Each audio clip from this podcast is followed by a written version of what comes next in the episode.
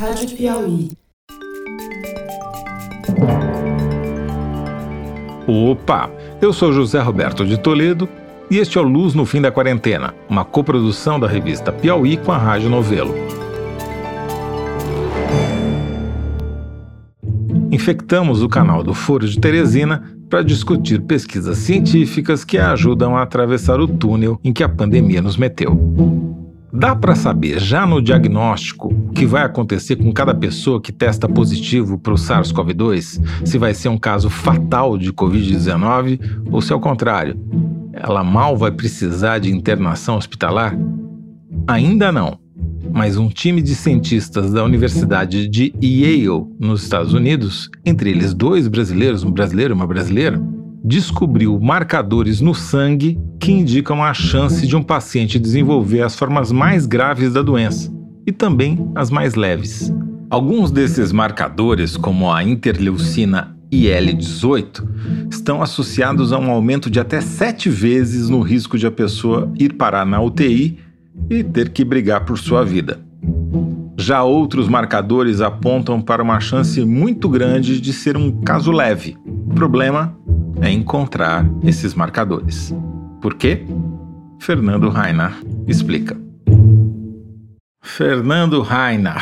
Hoje vamos falar de uma pesquisa feita na Universidade de Yale, nos Estados Unidos, um laboratório especializado em imunologia, pesquisadora-chefe lá Kiko Iwasaki, uma pesquisa que tem dois brasileiros entre os principais pesquisadores, Carolina Lucas e Thiago Castro, e que descobriu um jeito de fazer prognósticos sobre a gravidade da Covid que a pessoa vai ter. É mais ou menos isso? É, Toledo, é mais ou menos isso. A ideia é o seguinte: seria muito bom se um sujeito chega no hospital com falta de ar ou muita tosse, e ele ainda é um caso leve. Você gostaria de saber se esse sujeito vai virar um caso grave corre o risco de ir para uma unidade de terapia intensiva e morrer, ou não? Ele vai ser um caso leve e você não precisa se preocupar. Isso, em medicina, a gente chama de prognóstico. É eu saber qual o futuro daquela pessoa. Não tem nada a ver, obrigatoriamente, com saber como tratar de maneiras diferentes essas pessoas. Mas é uma primeira dica, né? Você saber o que, que vai acontecer com essa pessoa. Então, o trabalho que eles fizeram foi exatamente isso. Eles estão interessados mais no sistema imune, que tem alguma coisa acontecendo no sistema imune dessas pessoas. A gente já sabe que nos casos graves tem uma alteração no sistema imune. Então, eles tentaram ver o que está de diferente no sistema imune dos casos graves e dos casos leves. Isso porque já se sabe, como a gente já comentou em alguns programas, que um dos principais inimigos do paciente de Covid-19 é a chamada tempestade de citoquina ou de citocina. Exatamente. Um problema autoimune, não é isso? O próprio organismo lutando contra ele mesmo. Exatamente, é. E aí, o que, que eles fizeram? Eles fizeram um trabalho que a gente chama de força bruta em ciência. Tá bom, o que será que está alterado? Será que é essa coisa aqui? Será que é aquela outra? Não sei. Então faz o seguinte, testa tudo. É como você falar assim, pô, Toledo, o que será que está errado com o Toledo? Não sei. Leva ele no laboratório de análises clínicas, testa tudo. Daí já tira, faz uma tomografia, faz raio-x de tudo, eletro. O meu médico já fez isso várias vezes e até hoje não descobriu o que está de errado. em medicina é considerado uma péssima prática, né? Você deveria antes ter uma hipótese diagnóstica e daí você tenta confirmar essa hipótese através dos exames. Nesse caso específico, eles não têm hipótese, porque eles não sabem o que acontece. Então, no hospital de Yale, eles pegaram 113 pacientes que, quando entraram no hospital, eles não sabiam se o cara ia ser grave ou se o cara ia ser leve. Foram pegando todo mundo que entrava e submeteram esses caras a uma batelada de medir tudo e qualquer coisa relacionado ao sistema imune. É um total de 42 testes diferentes que foram feitos várias vezes ao longo do tempo em todo mundo que entrava. Tinha paciente com AIDS, tinha paciente que tinha tratado de câncer, tinha homem, mulher, velho, novo, não sei o quê. E eles foram medindo essas 42 coisas ao longo do tempo. E ao longo do tempo eles foram vendo que, que acontecia com o paciente, se ele ficava mais grave ou não. E dividiram a posteriori pacientes em dois grupos. os que foram para UTI, que eles chamaram de graves, não obrigatoriamente entubados, mas tiveram que ir para UTI, e os casos leves, que não precisaram ir para UTI. Então tem um critério simples: foi para UTI, não foi para UTI. E aí você tem essa medida de um monte de coisa. E é interessante porque é tudo mesmo eles mediram. Então, por exemplo, tem várias moléculas que são típicas quando o sistema imune reage a um vírus. Tudo bem, isso é óbvio, você tinha que medir isso, porque o SARS-CoV-2 é um vírus. Mas tem também moléculas que são ativadas quando o corpo reage a um fungo. Tudo bem, mede também isso aí. Ah, e tem um outro tipo de resposta imune que é para vermes e parasitas e eumintos em geral, por exemplo, esses vermes intestinais. Tem nada a ver com Covid. Mede também, entendeu? Sai medindo. Aí, uma vez que você mediu tudo isso, eles começaram a olhar os dados, tentaram descobrir que coisas estão mais frequentes nas pessoas que desenvolveram quadro grave e que coisas que estão mais frequentes nas pessoas que desenvolveram os casos leves, né? Então, a primeira coisa que eles olharam é que nas pessoas que têm caso moderado, a resposta antivírus e a resposta antifungo é ativada e depois cai. Nos casos graves, a antifungo, a antivírus e a anti-eumintos, que é antiparasitas, sobe e continua por um tempão também, que já é uma coisa estranha pelo que a gente sabe de imunologia, é estranho. Bom, então, primeira coisa que eles descobriram é isso. Depois, eles pegaram e usaram um sistema de inteligência artificial e, além de analisar cada um desses 42 coisas para ver se elas predizem ou não o futuro do sujeito, eles tentaram pedir para o computador fazer uma aglomeração dessas coisas. A chamada análise de cluster. Uma análise de cluster. Então vamos ver uhum. se esses três juntos significam um caso grave. Então, por exemplo, se você tem nariz escorrendo, febre, provavelmente é gripe. Se você tem uma bola no peito, faz a biópsia, tem célula estranha e o negócio cresce, provavelmente é câncer, entendeu? Então, você tenta achar três ou quatro coisas que, se ocorrerem juntas, são sinais fortes de um certo, de um prognóstico. certo prognóstico. Bom ou ruim. Bom ou ruim. Eles acharam que dava para dividir em quatro grandes grupos. Tudo que eles acharam. Desses 42 testes, eles dividiram em quatro grupos: grupo A, B, C e D. Então, no grupo A, tem os fatores de crescimento, que são as moléculas que ajudam os epitélios, as coisas se recuperarem. No grupo 2 tem as citoquinas, são moléculas do sistema imune do tipo 2 ou tipo 3. E depois no grupo 3, citoquinas do tipo 1, 2 e 3.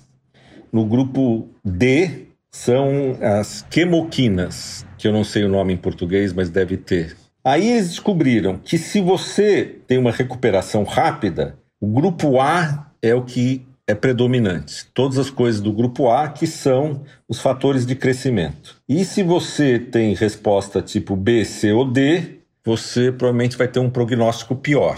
Aí não só fizeram isso, mas eles fizeram uma lista que está numa tabela aí, onde eles mostram por ordem de influência, né, as coisas que dão prognóstico melhor e as coisas que dão prognóstico pior.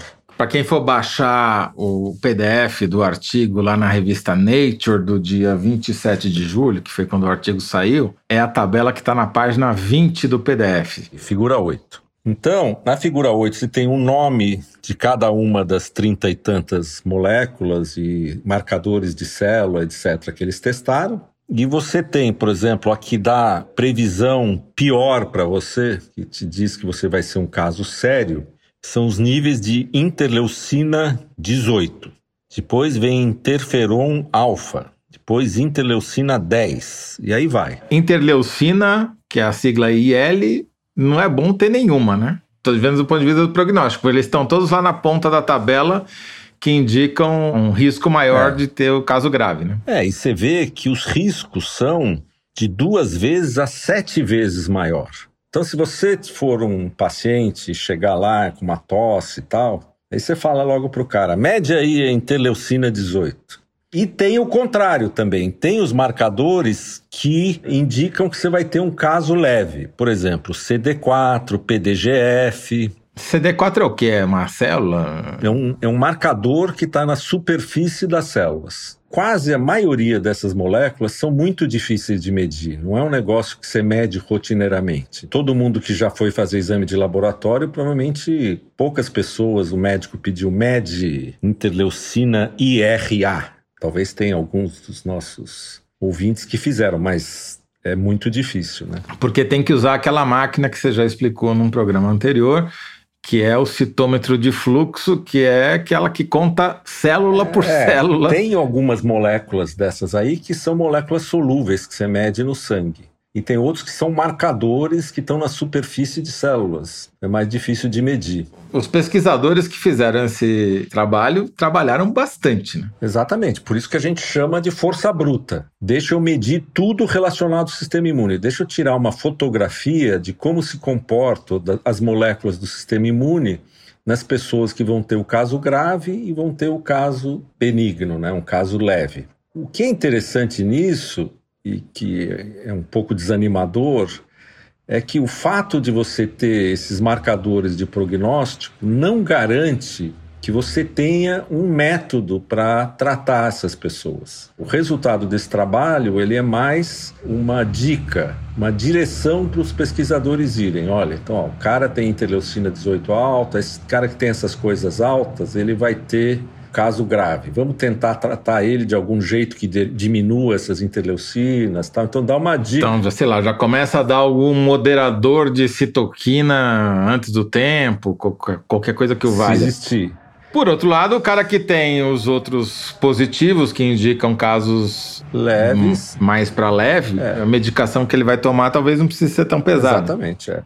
É importante porque é a coisa do prognóstico. E você tendo um prognóstico, você. É, é bom lembrar, né? O diagnóstico é saber se você tem ou não tem Covid.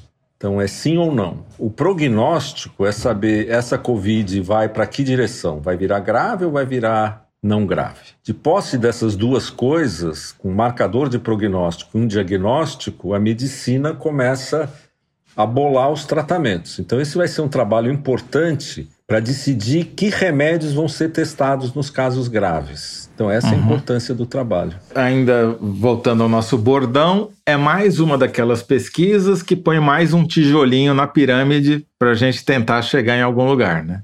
Quer dizer, por si só, ela não resolve nenhum problema totalmente, mas ela ajuda muito a que novas pesquisas sejam feitas e você até orientar, né? É como se fosse uma espécie de bússola para os pesquisadores, não é isso? É isso, é exatamente isso. Agora, uma coisa lateral, né, Fernando, que talvez valha a pena comentar rapidamente: a quantidade de pesquisador brasileiro que a gente encontra assinando esses papers, mas sempre em laboratórios no, fora do país, né? Exatamente. Os, os, os jovens brasileiros têm uma ótima fama, em geral. Jovem pesquisador que trabalhou nas condições péssimas de ciência no Brasil quando eles vão para o exterior num laboratório muito bom, eles florescem. O grande desafio do país é trazer os caras de novo e não deixar eles desanimarem com as péssimas condições que tem aqui, né? Agora é muito impressionante mesmo.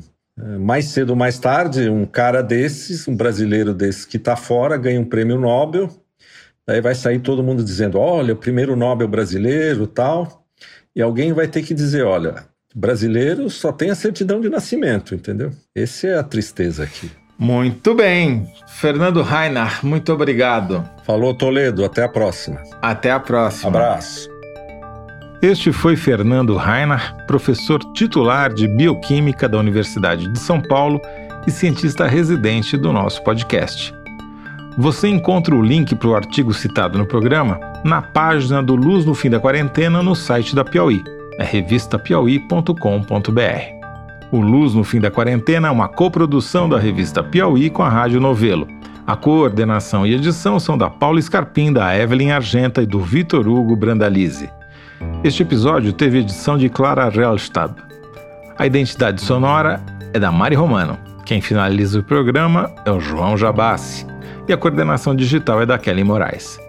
Yasmin Santos e Emily Almeida fazem a distribuição nos tocadores e nas redes sociais. A identidade visual é da Paula Cardoso e o motion graphics é da Renata Buono. Eu sou José Roberto de Toledo. Até o próximo episódio. Tchau.